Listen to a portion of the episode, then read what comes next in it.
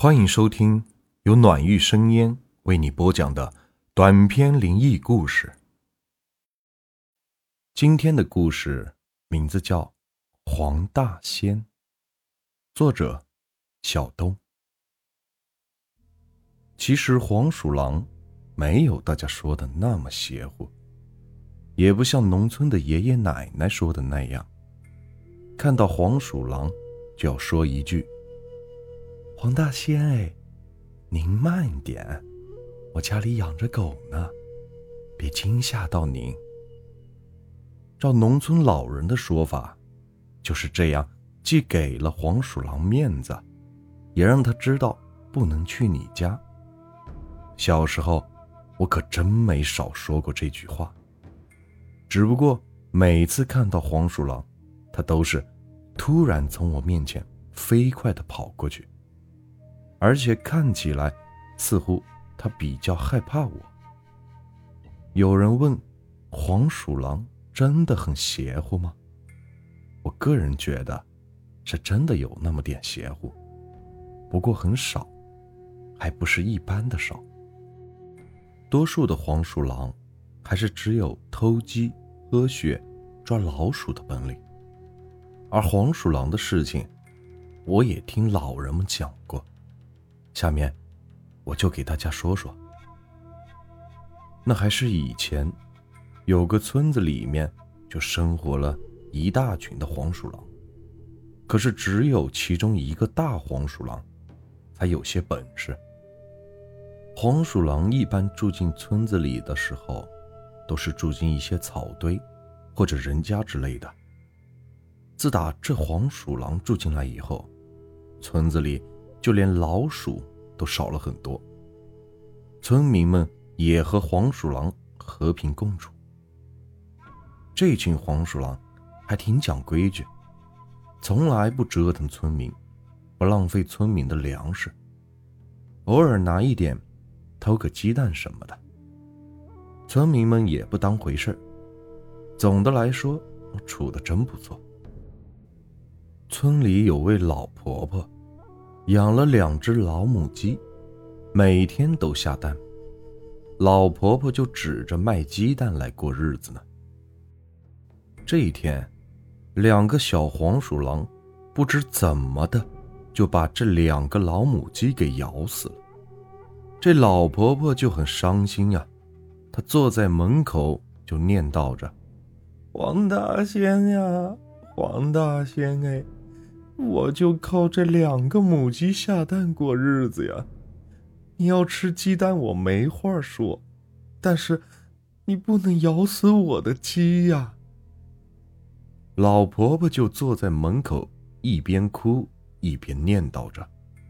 当天下午，老婆婆一出门，就看到了两个小黄鼠狼被咬死，放在了门口。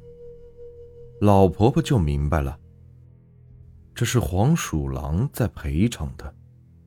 我这两个孩子咬死了你的鸡，现在我咬死他们，你去卖了，再买两只鸡回来。老婆婆卖了黄鼠狼的皮，还没来得及买鸡呢。第二天一大早一开门，门口蹲着两只大野鸡，就站在那儿不走了。然后就住在老婆婆的家，每天都下蛋，而老婆婆家再也没有黄鼠狼来过。其实，我个人觉得黄鼠狼还是不错的，只要你不招惹它，它绝对不会主动的害你。但是，你若是惹到了它，那你可就要倒霉了。同样是这个村子的人，在地里干活，听到草丛里有动静，以为是兔子呢，就拿块大石头，也没有看清楚到底是什么，就对着草丛砸了过去，还砸到了。他拨开草一看，一个黄鼠狼被砸到了，两条后腿也都被砸断了。这人也就没管这黄鼠狼，还是继续忙着手里的活，干完活就回家了。可过了几天以后，这人的腿突然就不能动了，也找不出来原因，竟然好好的就瘸了。村里人都说这是黄鼠狼的报复。那个人一直到死也没有好。不知道大家发现没有，那些专门抓黄鼠狼的人，最后一般都没有什么好结局。就算本人没事儿，家里也不会一帆风顺。总之，会发生一些大的变故。前段时间，我骑摩托车上班，路上有一只被压扁的黄鼠狼。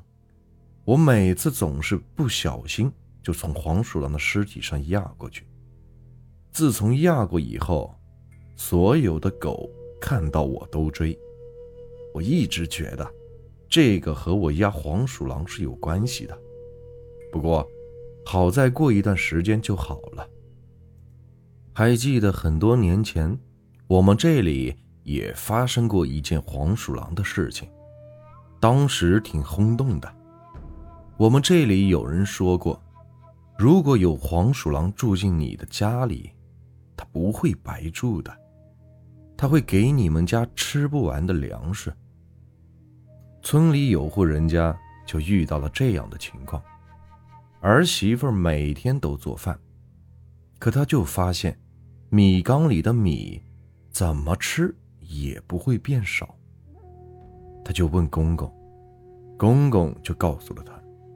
可能是黄大仙住在我们家了，可不要乱说，就当不知道。这可是件好事。农村一年的口粮还要好几千呢，现在大米不要钱了，一年可就省了不少的钱呢。不过，人总是贪心的。开始的时候，儿媳妇还没有什么想法。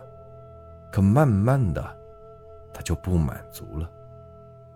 他就想，我还不如把粮食弄去卖掉好了。说干就干，他找来了口袋，就开始装大米。装了满满的两口袋，米缸里竟然还是没有变少。这回儿媳妇高兴的不得了，找来小平车。拉着粮食，到了街上，卖了一百块钱儿。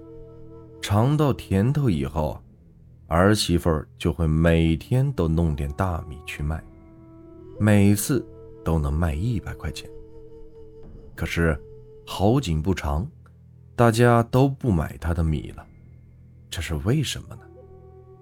农村人卖点口粮很正常，可是天天都来卖。这就不对劲了。你哪里来的那么多的大米呀？儿媳妇又说不清楚粮食是怎么来的，也不能说是自己家的。一共那几亩地，粮食早就卖掉了。大家也都知道，粮食卖不出去，儿媳妇儿就着了急。没办法，她就悄悄地和别人说。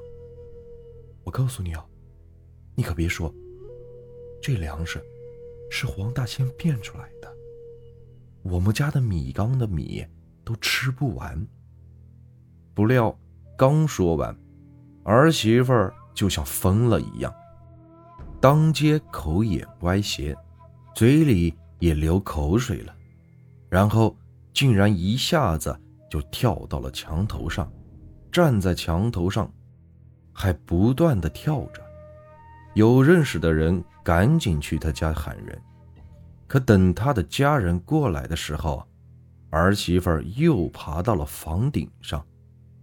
公公和儿子借来了梯子，上去费了好大的功夫，才把儿媳妇弄下来，并且拽了回家，可还是分着呢。又去请了村里的一位先生。听了公公的讲述，先生就说试试吧。先生抽出一根竹竿，上去就是狠狠地抽了儿媳妇儿，一边抽一边骂：“你一个猪狗不如的东西！大仙住你家是你家的荣幸，你贪心不足，还出去乱说。”一边打一边骂，儿媳妇也不分了，一边躲一边喊：“不敢了，饶命呀！”